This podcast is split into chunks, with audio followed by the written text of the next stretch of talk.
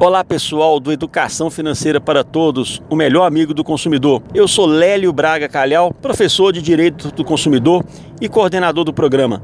Hoje eu vou conversar com vocês rapidamente sobre um tema muito interessante e polêmico no direito do consumidor, que é o direito de arrependimento no tocante a compras de passagem aérea pela internet. Inicialmente eu quero falar para vocês que existe um direito sagrado dos consumidores quando eles compram algum bem ou contratam um serviço fora do estabelecimento, que é o direito do arrependimento, está no artigo 49 do Código de Defesa do Consumidor. E ele é muito claro: a pessoa que compra fora do estabelecimento, ela tem sete dias para se arrepender e desistir da compra ou do contrato que foi fechado. O que acontece é que as companhias aéreas não reconhecem esse direito. A busca de maximizar os lucros, eles ficam rejeitando que o consumidor exerça esse direito. E infelizmente, o judiciário não tem mantido uma posição firme nesse assunto. Não existe ainda uma jurisprudência firme confirmando que o consumidor tem esse direito e que deve ser respeitado no tocante à compra de passagens aéreas pela internet.